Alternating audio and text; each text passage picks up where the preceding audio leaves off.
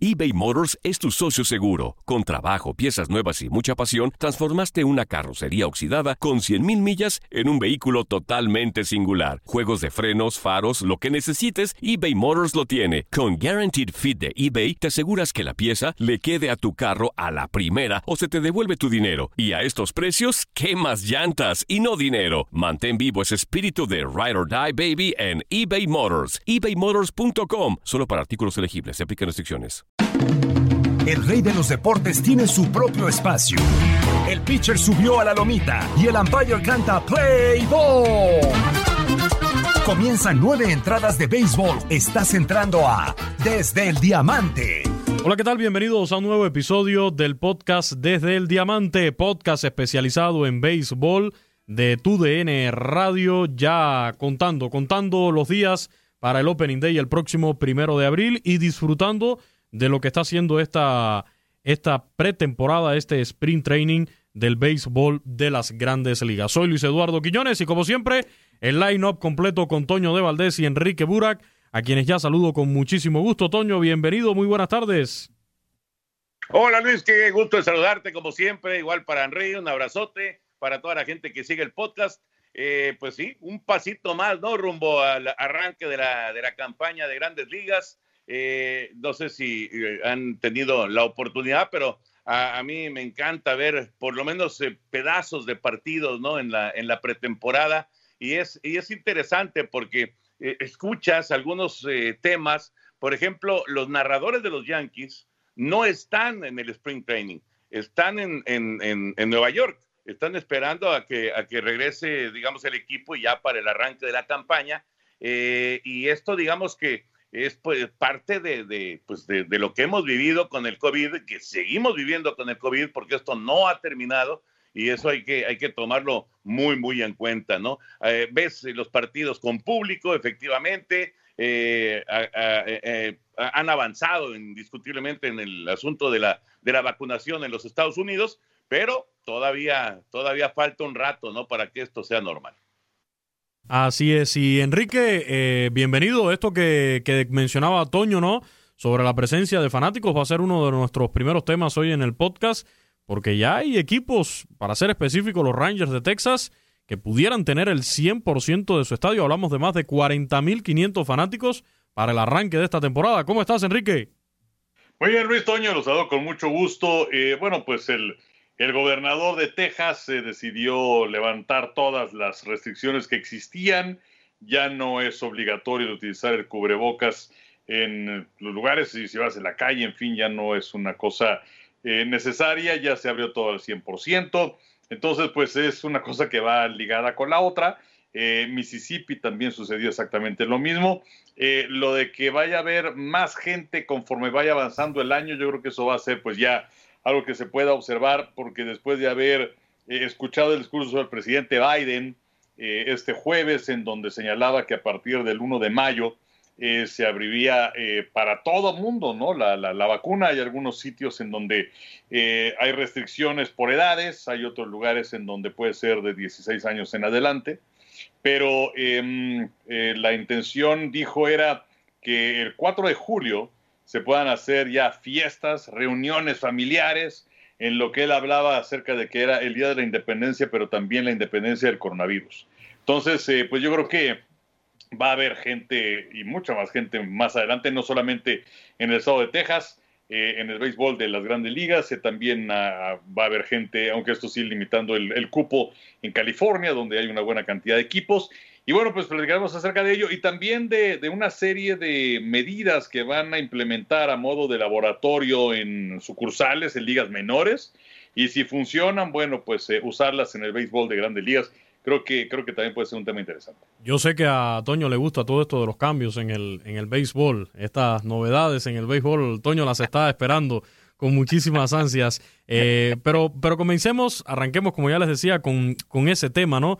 De, la presencia de los fanáticos. Creo que es una buena noticia. Estamos eh, prácticamente a un año exactamente cuando grabamos este podcast de que inició la pandemia, que se suspendió la temporada del baloncesto de la NBA, eh, se suspendía también el sprint training de, de, grandes ligas de la pasada contienda. Ha pasado ya un año exactamente y, afortunadamente ya con, con, la vacunación, lo que mencionabas Enrique, como ha ido avanzando sobre todo en los Estados Unidos, nos permite ser optimistas de cara a los próximos meses. Pero ¿creen ustedes que ya estamos como para que en un estadio como el Globe Life Field eh, de los Rangers de Texas, el nuevo estadio que fue sede de la pasada Serie Mundial, se reciba a 40.518 fanáticos, que es la capacidad que tiene este estadio, Toño? No, yo pienso que no, la verdad. O sea, todos queremos ver estadios llenos y queremos eh, que, vuelva a, ser eh, pues como lo conocemos, tanto el béisbol como el resto de los deportes, ¿no? Con público, con ambiente, con, con todo lo que se vive eh, alrededor de, un partido.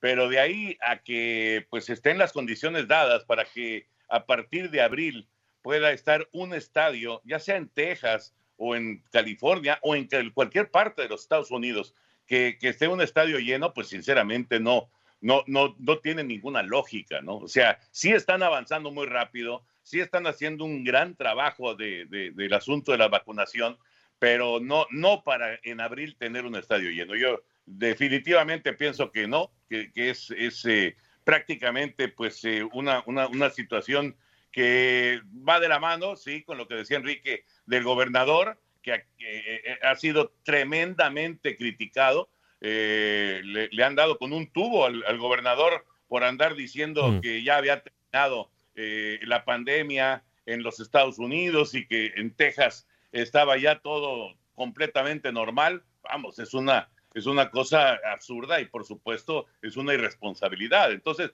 yo creo que no, no tiene ningún sentido. Ahora, los Rangers de Texas no sé si vayan a llenar el estadio todos los días, ¿verdad? No, pero, bueno, independientemente de eso, no tiene ningún sentido abrir eh, todos los lugares eh, en este momento, ¿no? Tal vez en un mes, tal vez en dos meses, a lo mejor, pero no en este momento. Y yo apelaba, apelaba a la memoria porque, bueno, ayer hicimos referencia al aniversario de cuando se detuvo la NBA y estaba apelando a la memoria, pero sí, exactamente el 12 de marzo del 2020, un jueves, fue cuando MLB decidió mandar a parar todo en pleno sprint training. Yo recuerdo que en esos días teníamos por acá en TUDN Radio enlaces con Daniel Nora, con Danny Schwarzman, que estaban en estos entrenamientos de, primavera, tanto en la Florida como en Arizona, siguiendo las ligas de, la Toronja y del Cactus. Y nos empezaban a dar ellos reportes de las medidas que estaba tomando MLB, eh, restringiendo el acceso de los periodistas, de los fanáticos, etcétera, hasta que ya mandan a parar todo y fueron exactamente 131 días, 131 largos días que tuvimos que esperar hasta que se volviera a jugar eh, ya con el acuerdo, o un acuerdo casi obligado, ¿no? De esa temporada recortada de 60 juegos con salarios prorrateados. Eh, te pregunto ahora a ti, Enrique, pues lo mismo, ¿crees que sea oportuno ya llenar un estadio cuando queremos regresar a esa normalidad, pero en mi opinión, creo que la de Toño también, es ir poco a poco para eh, no retroceder lo que se ha ido avanzando durante todo este tiempo. Sí, estoy de acuerdo. Lo que pasa es que ya eh, se empieza a ver la luz al final del túnel. Eh, y entonces, pues, ¿para qué echarlo todo a perder? Yo creo que sí se tienen que dar pasos hacia adelante, pero pasos bien medidos, que no vaya a ser un paso para adelante y dos para atrás. Eh, ahora con el caso de los Rangers, pues sí dicen que el 100% del aforo, que todo el mundo con su cubrebocas, pero pues eh, no toda la gente cumple con esa medida, o hay gente que lo usa nada más este, cubriéndose eh, la boca. entonces yo creo que sí se precipitaron en esto. Em, y, y, bueno, pues habrá que ver si es que se toma algún correctivo más adelante. Y sobre esto que mencionas, pues sí, es un año de que se declaró pandemia, esta situación que empezó a fines del 2019 en China y que pues eh, sí ha afectado muchísimo. Recuerdo lo del básquetbol, que era un partido del Jazz de Utah, donde estaba Rudy Gobert, mm. eh, inclusive hasta, hasta romeando con los periodistas, eh, porque bien a bien no se sabía que era el coronavirus. Y entonces ahí estaban las grabadoras en una mesa donde él estaba sentado y así como que las iba a tocar todas, en fin. y ese fue el primer caso sonado del deporte, yo creo que a nivel mundial que tenía coronavirus y luego fue Donovan Mitchell, y luego suspendieron los partidos y luego LeBron James dijo, no, bueno, yo no voy a jugar si es con estadios vacíos. Eh, ¿Quién se iba a imaginar que la temporada se iba a suspender durante meses y meses? Hasta que, pues, eh, estamos ya un año después, ya estamos aquí, eh, ya se sabe mucho más, la ciencia que trabajó a marchas forzadas y la verdad las cosas es que fue una labor titánica para sacar una, una vacuna en un año y ahora eh, pues eh, ojalá pueda tener el acceso toda la gente, ¿no? Para llegar a esa inmunidad de rebaño de la que tanto se ha comentado, el 70% de una población. Eh, y en Estados Unidos pues van a llegar muy pronto. Pero bueno, después de toda esta disertación, yo creo que sí se están, presentando, se, están precipitando demasiado. Claro. Eh, veía por ahí también declaraciones del doctor Anthony Fauci que eh, ha estado al tanto, ¿no? Al frente de, toda esta lucha contra el coronavirus. Eh, es el director del Instituto Nacional de, Alergia y Enfermedades Infecciosas de, de, los Estados Unidos y él también se mostraba optimista, ¿no? Sobre este asunto, sobre la presencia de público en los estadios. Ahora sí hablemos ya de, de béisbol en su estado puro. Por acá los saludos de siempre, los saludos de siempre. El buen amigo eh, Oscar Ponce se reportó hoy desde temprano eh, a través de las redes sociales, a través del Facebook. Me saludaba, decía esperando el podcast de hoy. Salúdame a Toño y a Quique. Diles que el juego que narraron de la familia Peluche es mi favorito. Y pregúntale si se acuerdan. Ahí tienen la primera pregunta de Oscar Ponce. Bueno, la, la, la, verdad es que, Oscar, hemos tenido varias participaciones en, en la familia Peluche, este, en diferentes etapas, en diferentes épocas, pero no hay duda que la más famosa es la aparición de Henry con el perro Bermúdez y con la noticia, por, sobre todo por la indumentaria, ¿no? Sí, sí, sí, en, Valle del Nabo, este, que además es una participación que dura menos de un minuto, pero bueno, pues sí me la ha recordado. Y, y sí hubo un capítulo donde, de hecho, también salió Toño, no precisamente en la narración de un partido de fútbol, pero él estaba enseñando fútbol fantástico, que bueno, yo creo que la gente, eh, han pasado los años y todavía no le entiende, pero este, en aquella ocasión sí estábamos Raúl Orbañanos, el perro Bermúdez y yo, supuestamente en un palco en donde Ludovico iba a narrar este, pues un partido de fútbol. Eh, y, bueno, pues ahí, ahí, ahí, estuvimos, pero, pero bueno, sí, la verdad es que la gente se acuerda mucho más de ese tipo de cosas que a lo mejor si has hecho no sé cuántas series mundiales. Decía, decía que iba a hablar de béisbol en su estado puro, no me daba cuenta que estaba esta pregunta antes. Ahora sí, nos pide Oscar Ponce sus tres candidatos de la Liga Americana y Liga Nacional para MVP del 2021, de esta campaña del 2021. Y aquí complacemos a Oscar Ponce y a todos. Ay, caray, qué difícil, ¿no? Digo, Trout, obviamente, Mike Trout uh -huh. siempre es el candidato eh, natural de la, de la Liga Americana. Eh, yo voy a quedar con Mookie Betts en la Liga Nacional. Yo creo que va a tener un súper, súper año con los Dodgers de Los Ángeles. Eh, y a ver, esos son mis candidatos número uno. Si quieren, váyanle dando la vuelta ustedes a los candidatos número uno y déjenme pensar de más. Venga, Enrique. Eh, es que sí está muy complicado. Eh, um, mira, voy a decir, es que bueno, casi no siempre se los ponen a los pitchers, pero yo tengo muy marcado a Blake Snell, ¿no? Porque yo creo que él debió haber sido un jugador importantísimo en el partido número 6 de esa serie mundial en contra de los Dodgers de la campaña anterior. Pero bueno, eh, yo creo que él puede hacer algo con el equipo de los padres, ahora que es un nuevo equipo para la próxima campaña. Además, esa gran rivalidad que van a tener con el equipo de los Dodgers de Los Ángeles. Eh, Mookie Betts me parece, como decía Toño, me parece que es una muy, muy buena opción. Eh, ¿Quién más podría ser? Eh, quizás en una de esas no la han arenado, ahora que lo vamos a tener con el equipo de los Cardenales. Creo que él puede ser el más valioso. Eh, hablando acerca de, de, la Liga Nacional.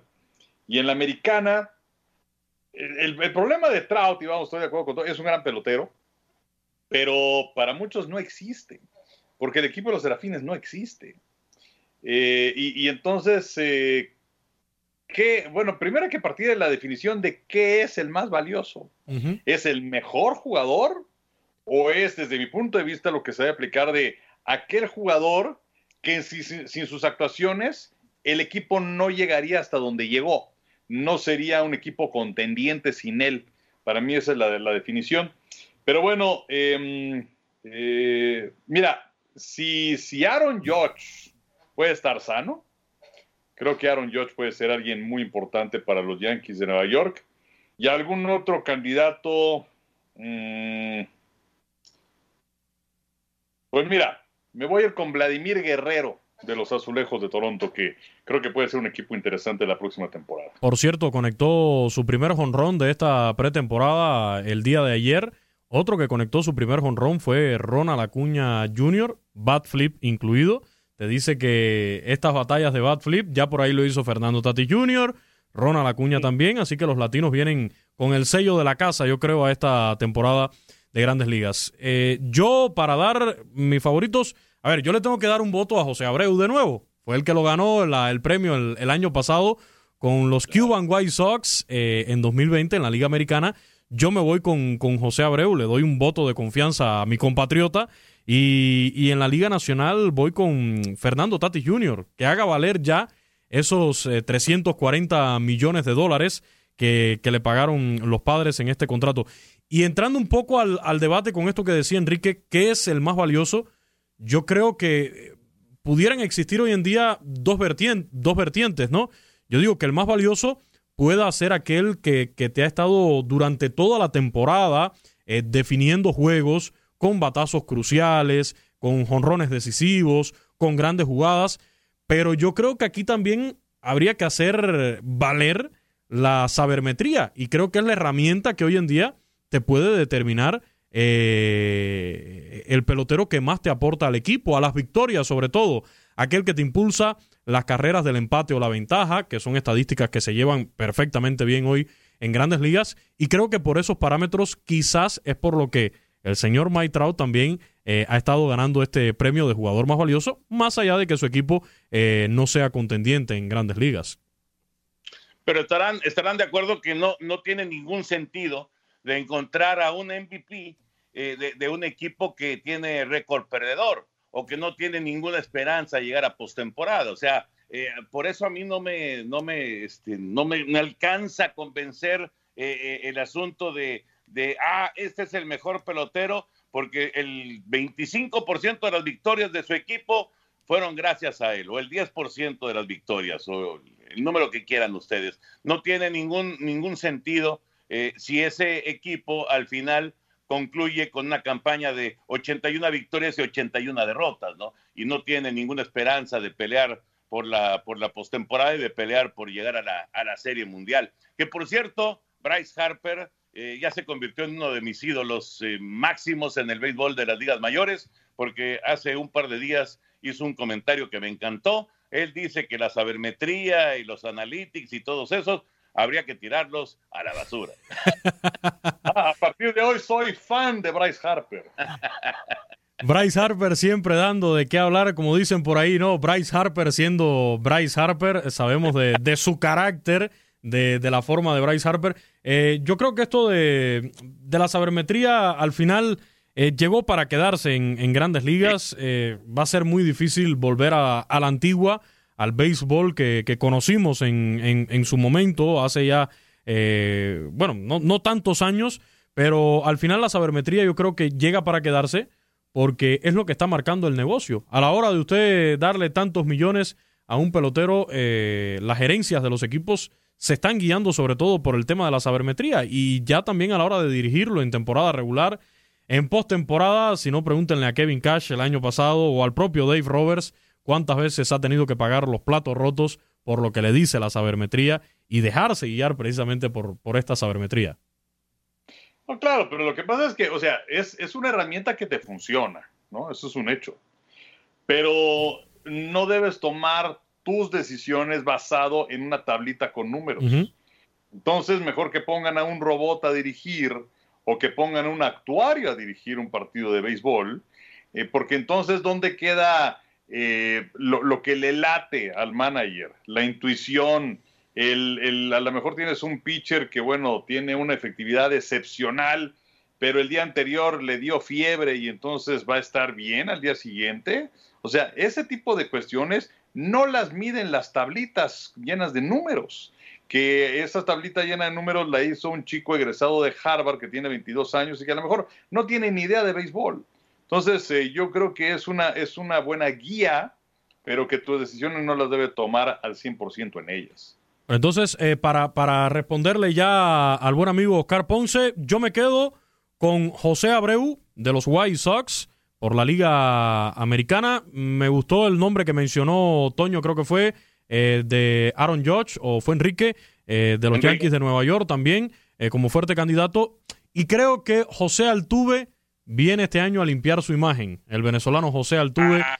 viene a limpiar su imagen con los Astros de Houston y, tiene para hacer de las suyas ahí. Y en la Liga Nacional, eh, mm, Fernando Tati Jr., ya lo mencioné como número uno. Por supuesto, hay que contar con Mookie Betts. Yo añado de los Bravos de Atlanta a Ronald Acuña Jr., pero también me gustó a Nolan Arenado, que lo menciona Enrique, ahora estrenando el uniforme de los Cardenales de San Luis. ¿Sabes, ¿sabes a quién más eh, yo quiero poner ahí de la Liga Nacional? A Cody Bellinger. un muchacho eh, que normalmente, eh, pues, eh, digamos que se le menciona más por lo que dejó de hacer en las postemporadas anteriores que por lo que le aporta a los Dodgers, ya fue MVP inclusive. yo, yo pondría a Bellinger también como un candidato por ahí. ¿Y sabes a quién agregaría yo de la Liga Americana? Ahorita que mencionaste al Tuve, a Springer, ahora con Toronto, que también ya pegó su primer home run en, la, en la pretemporada, George Springer, y yo creo que va a tener un super año, super año con los azulejos de Toronto, así que también lo, agregaría como, como uno de los candidatos. Pues ahí está. Lo sí. Lo de que sabemos es un gran pelotero, pero no hay que extrañarse que vengan votos de castigo, o más bien que no vengan votos por castigo para jugadores de Houston, o en el caso de Springer ya no está con Houston, pero pues tiene esa manchotota, ¿no? Sí, también la trae ahí en el expediente y se le va a quedar ya para toda la vida.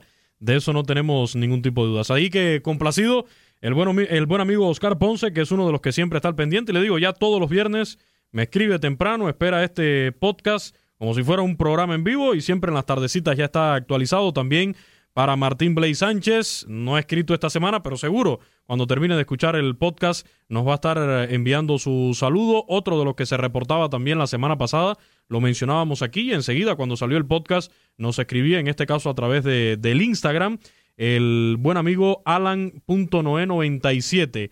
Eh, allí nos enviaba sus mensajes también, enviándole saludos a, ustedes, Enrique, eh, Toño, y agradeciendo también por, por este podcast desde el Diamante eBay Motors es tu socio seguro. Con trabajo, piezas nuevas y mucha pasión, transformaste una carrocería oxidada con 100.000 millas en un vehículo totalmente singular. Juegos de frenos, faros, lo que necesites, eBay Motors lo tiene. Con Guaranteed Fit de eBay, te aseguras que la pieza le quede a tu carro a la primera o se te devuelve tu dinero. Y a estos precios, ¿qué más llantas y no dinero? Mantén vivo ese espíritu de Ride or Die Baby en eBay Motors. ebaymotors.com. Solo para artículos elegibles. Se aplican restricciones. Vamos a hablar de, mexicanos, porque hizo su segunda presentación en esta pretemporada. Eh, Julio Urias lo hizo muy bien. Fueron tres entradas perfectas que lanzó Julio Urias. Si la memoria no me traiciona, necesitó unos 28 lanzamientos.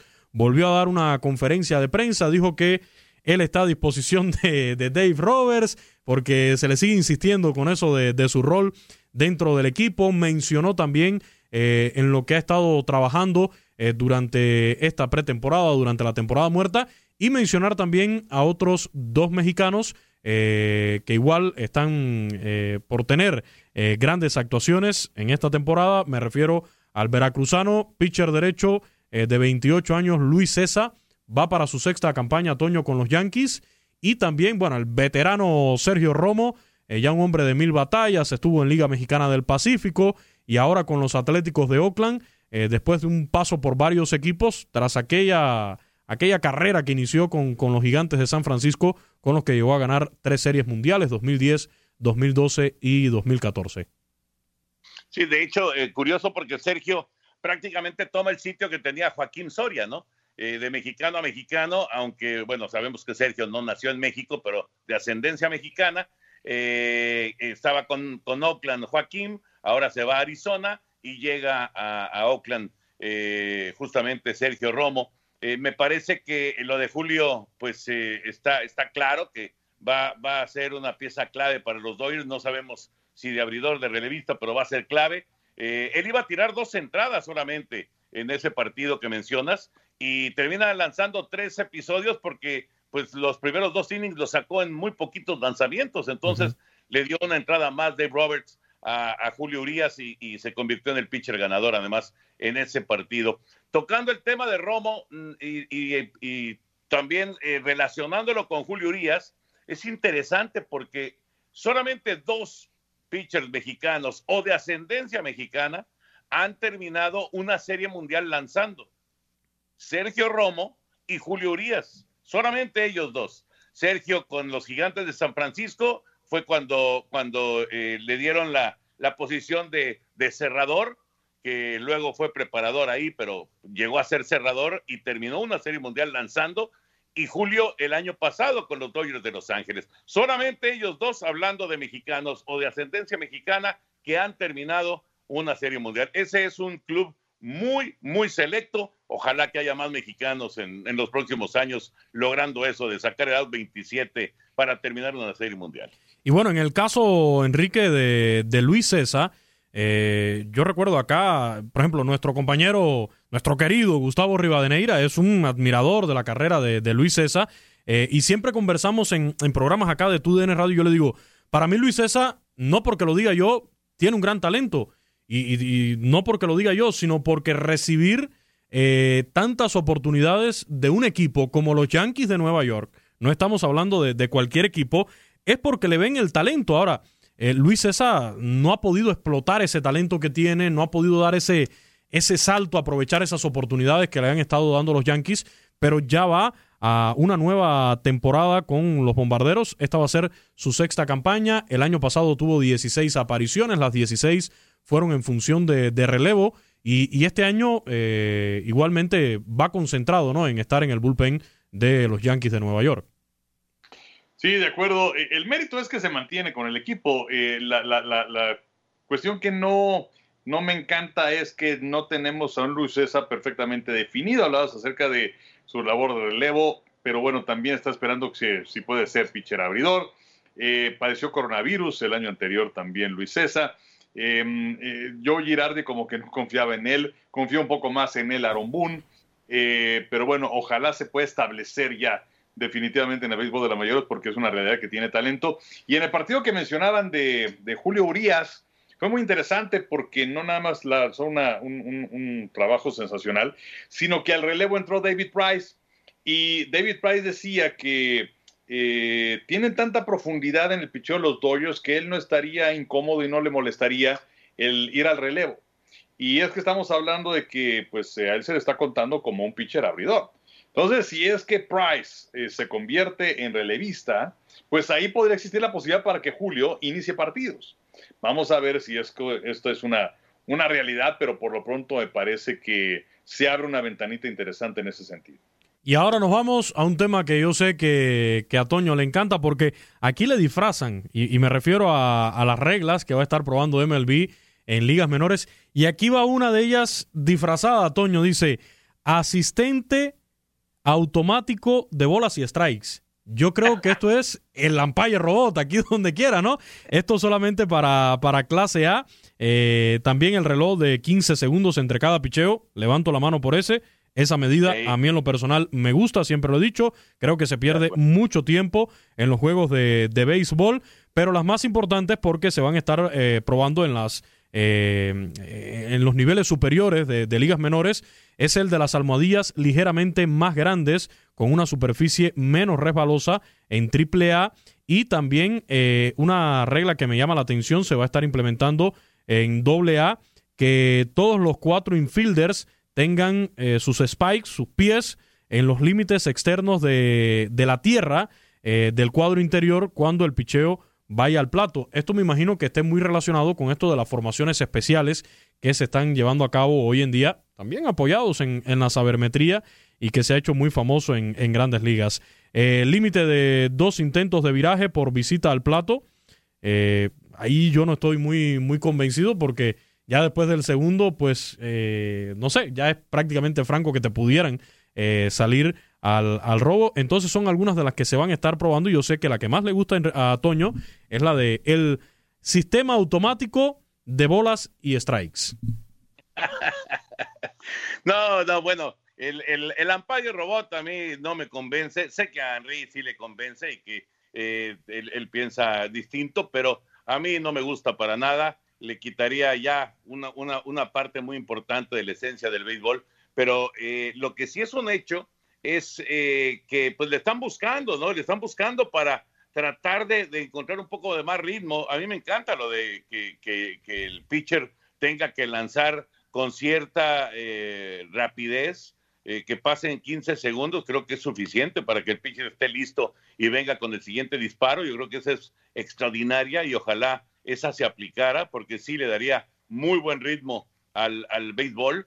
Eh, lo de las almohadillas me parece hasta cierto punto lógico. Eh, pero lo de sí, lo de lo, del robot, a mí de plano no.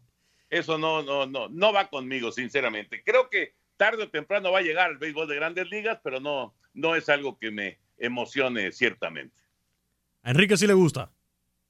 Sí, no, mira, es que hay, hay, dos cosas. Una, que es eh, la preocupación por hacer los partidos más ágiles, que han tomado una serie de medidas y, y no ha podido todavía no caer como es lo de la base por bolas intencional, eh, porque bueno, pues eso en qué te ayuda, pero bueno. Eh, otra cuestión que me parece que sí era interesante que pusieron desde el año pasado era eh, la de el límite mínimo de bateadores a los que tenían que enfrentar los pitchers. Eso sí fue una auténtica chulada, porque ahora, pues si, si lo recuerdan, es mínimo tres bateadores a los que tienen que enfrentar, a no ser que salga lastimado el pitcher o que se termine el inning. Pero bueno, esto ya se acabó con los managers que era de pitcher por bateador, cosa que me parece sensacional. También el limitar, ya desde hace dos, tres años, el número de visitas del manager catcher al, montículo.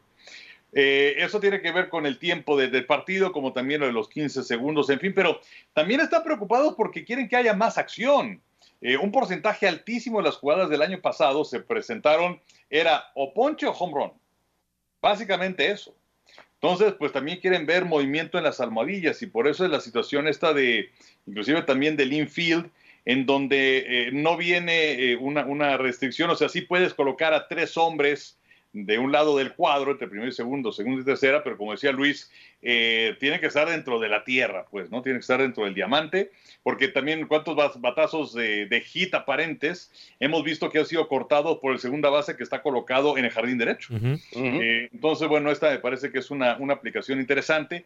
Lo de la almohadilla que menciona Luis, eh, pues es, es crecer la almohadilla siete y medio centímetros, que vaya, digamos que de, primera hacia home, ¿no? Que sea un poquito más corta la distancia de home hacia primera, por eso siete y medio centímetros. Eh, igualmente también crecer la, la, la, de segunda y de tercera. Eh, pues yo creo que está bien, o sea, que, que le muevan eh, buscando tener más espectáculo, más movimiento en los senderos y partidos que sean más rápidos. Yo lo que no quiero que me vengan a hablar nunca es de juegos de béisbol a siete entradas, que yo sé que eso por ahí eh, se piensa, porque imagínese. a dos outs, a dos outs. Sí, no, pues, eh, eh, ¿a dónde vamos a parar? Como dice el Buki. juegos a siete innings. Y lo otro que quiero que desaparezca, pero completamente del mapa del béisbol, es esa famosa regla del corredor en segunda en extra inning. A mí, en lo personal, no me agrada para nada el que. El que no quiera ver un extra inning, no sé, digo yo, pues que se vaya a casa temprano. Yo sé que los fanáticos de verdad eh, se quedan hasta el final. Y, yo creo que al final de la jornada eh, los juegos se demoran por otras cuestiones. Eh, habría que sacar la estadística cuántos juegos en la temporada se van más allá del inning 12. Sí, te pueden, pueden haber dos, tres, pero no creo que sean tantos como para tener la necesidad de colocar un corredor en segunda base para buscar estas carreras que te definen el juego. Además, yo creo que en grandes ligas, no sé porque los managers son muy capaces y además eh, también los, los, los, hombres que tienen ahí en las oficinas, en la sabermetría, etcétera, para buscar las mil y una formas de, fabricar carreras con un corredor en, segunda base. Pero yo creo que al final todavía no, no le han agarrado la vuelta, como se dice, para poder hacer esto de una manera efectiva. Y hemos visto equipos que se han ido en blanco eh, con ese corredor en segunda base. Así que esa regla. En lo personal no la quiero ver ni en pintura, la conocí como regla Chiller, como regla IBAF, eh, como regla de muerte súbita. Eh, ya no sé de cuánta forma me la han puesto, pero la verdad es que a mí en lo personal no me gusta, pero nada.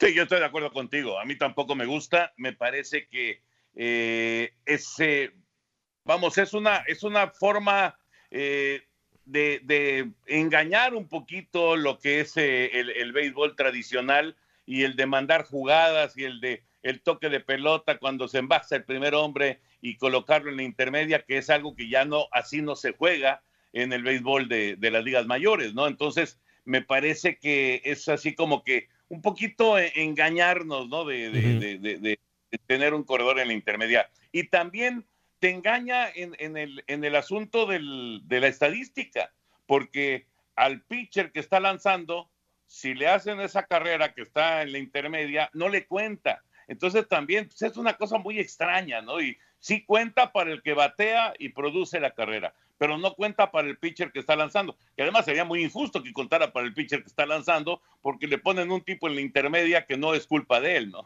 Entonces, a mí tampoco me gusta, sinceramente, y sí pienso, eh, pienso como tú, Luis, que son, realmente son pocos los partidos de extra innings como para tener que eh, presentar una, una regla de estas y, y establecerla ya de manera definitiva en el béisbol de grandes ligas. Y bueno, al final va a existir, yo creo que ya en el futuro, eh, en el béisbol de mundial, para, para aquellos que no les gusten los juegos tan largos, sabemos que se vive en otros tiempos, que es muy difícil usted sentarse frente a un televisor o, irse a un estadio durante tres horas, y no durante tres, cuatro horas, sino sin saber cuándo va a terminar el juego. Yo sé que, en los tiempos modernos, donde vivimos eh, tan apresurados, es, eso es complicado, pero el que le gusta el béisbol, el que lo trae en la sangre, eh, si tiene el tiempo se va a quedar y si no, se va a ir del estadio, le va a prender al radio en el automóvil y va a terminar de escuchar el, juego en el camino o al otro día va a ver el, el resumen de cómo terminó ese extra inning. Pero bueno, si no, existe una alternativa que se está manejando por ahí que la quieren eh, incluso lanzar para Juegos Olímpicos, que es este famoso Béisbol 5, eh, que yo lo conocí como béisbol callejero allá en Cuba, a la mano, se juega a la mano. Ricardo Fracari, el presidente de la Confederación de Béisbol y Softball eh, Mundial, está impulsando mucho esta opción, lo quieren hacer deporte olímpico, etcétera.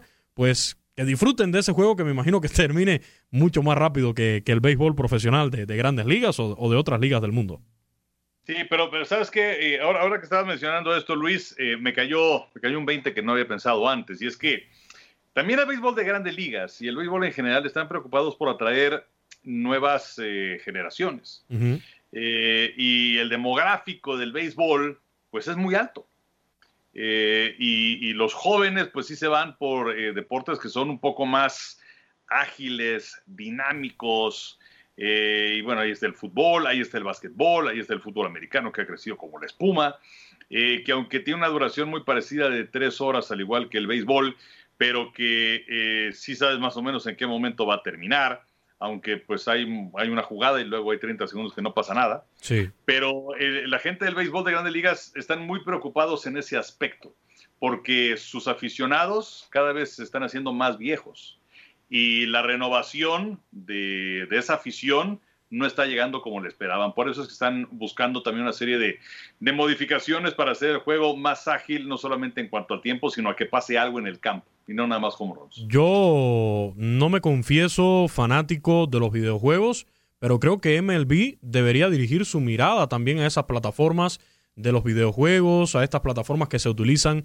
para transmitir esas competencias de videojuegos, Twitch, etcétera, porque ahí es donde están los jóvenes hoy en día. Eh, creo que debería involucrar más a las figuras de, MLB eh, en ese mundo de los, de los videojuegos. No sé, estoy pensándolo por esto que dices, Enrique, y que tienes toda la razón, de que se está envejeciendo los fanáticos del, del, béisbol, de, las grandes ligas, pero yo creo que al final, y, y, no considero, no soy de los que piensa que los videojuegos van a sustituir eh, que estas competencias de videojuegos, más allá de la cantidad de los millones de seguidores que tienen, que sabemos que ahí están, pero no creo que vayan a sustituir nunca al, deporte de, carne y hueso, al real. Pero yo creo que MLB debería invertirle y, dirigir su mirada también a ese mundo, a esa plataforma. Sí, porque a final de cuentas tienes que ir a donde está el consumidor, ¿no? Tanto el consumidor que ya tienes, el, el, el cautivo, como ese, ese nuevo consumidor que tienes que enamorarlo. Y eso, eso tienes que trabajarlo indiscutiblemente. Digo, me, supongo que habrá todo tipo de análisis, de estudios, de, de, de, pues de, de observaciones y demás para ver hacia dónde tienen que dirigirse, pero pues suena muy lógico, ¿no? Tienes que ir a donde está ahorita ese, ese grupo que a lo mejor no te está siguiendo este, como, como tú lo esperabas, que son, que son los niños, los jovencitos, ese, ese grupo que es al que tienes que ahora que cautivar para que venga el béisbol de grandes ligas. Y, lo digo también porque recordarán en 2020, en medio de la pandemia, MLB hizo un intento de esto, haciendo una liga con los propios jugadores en un torneo de, videojuegos de MLB de, de, Show, que es el, como se llama este videojuego oficialmente, lo transmitían a través de varias plataformas, pero creo que, y repito, yo no soy fanático de los videojuegos, siempre me he considerado malísimo y, no me gusta, o sea, estoy cinco minutos, me paro y, y ya no sigo porque no me gusta. Pero, pero creo que ahí es donde están los jóvenes y no debería quedar en ese intento del año pasado en medio de la pandemia como una alternativa para, para la suspensión por la pandemia, sino que deberían seguir potenciando el, el llevar a las figuras de grandes ligas allí a ese, a ese tema del videojuego, a que sean protagonistas, que interactúen a través de esas plataformas y, que de, de, rebote entonces vayan a, dar a, la temporada regular y, y postemporada del deporte real, ¿no? De, del béisbol de, la, de las grandes ligas. Eh, algo más, se nos acaba el tiempo de este podcast, pero como siempre encantado y ahora sí contando, contando los días para el Opening Day el próximo jueves primero de abril. Sí, sí, sí, ya, ya no falta prácticamente nada. Eh, ahora sí estamos en un receso, pues normal, ¿no? Básicamente, eh, porque sí, la campaña anterior, como mencionabas al principio de este podcast, y recuerdo que hacíamos enlaces con Daniel Nora en, en Más Deporte, en TUDN, eh, pues eh, sí nos estaba hablando acerca de cómo pintaban los equipos, pero también estaba hablando acerca de las restricciones que ellos mismos estaban viviendo en esas coberturas, eh, en donde pues ya se limitaba el acceso de, la prensa, no tener contacto directo con los peloteros, que los peloteros este pues les recomendaban, ¿sabes qué? Pues no, no, no, no hagas el clásico high five o este, si mm. vas a firmar alguna pelota, hazlo con tu pluma y bueno, pues eh, todo lo que se nos vino después y luego eh, el asunto de que no se arreglaban en la cuestión de los dineros. Pero bueno, pues ahora ya no falta nada, entonces estamos muy contentos de, tener una campaña completa del béisbol de las mayores. Estoy seguro que la cuestión del COVID no va a ser factor ya y bueno, pues a, disfrutar al máximo. Y que los tres amigos estén en la Serie Mundial para que se la desquiten de aquella pelota que quedó pendiente con Pepe. ¿eh? Esa cuenta sigue pendiente una ilusión. Esa cuenta sigue pendiente. Gracias, gracias Enrique. Gracias. Un abrazo, buen fin de semana. Gracias, Toño. Gracias, Luis. Un abrazote, Enrique, un abrazo igual y pues a, disfrutar de la, de la pretemporada y esperando eh, ya que sea el 1 de abril. Saludos. Así es, soy Luis Eduardo Quiñones. Como siempre, la invitación para que descarguen este podcast, pero muy importante que lo compartan en las redes sociales. Estamos en Spotify, en Apple Podcast, en Google Podcast, en TuneIn, en Euforia, en estas dos últimas aplicaciones. También pueden escuchar tu DN Radio totalmente en vivo. Hasta la próxima semana. Ha caído el Out 27. Ahora estás informado sobre el acontecer del mundo desde el diamante.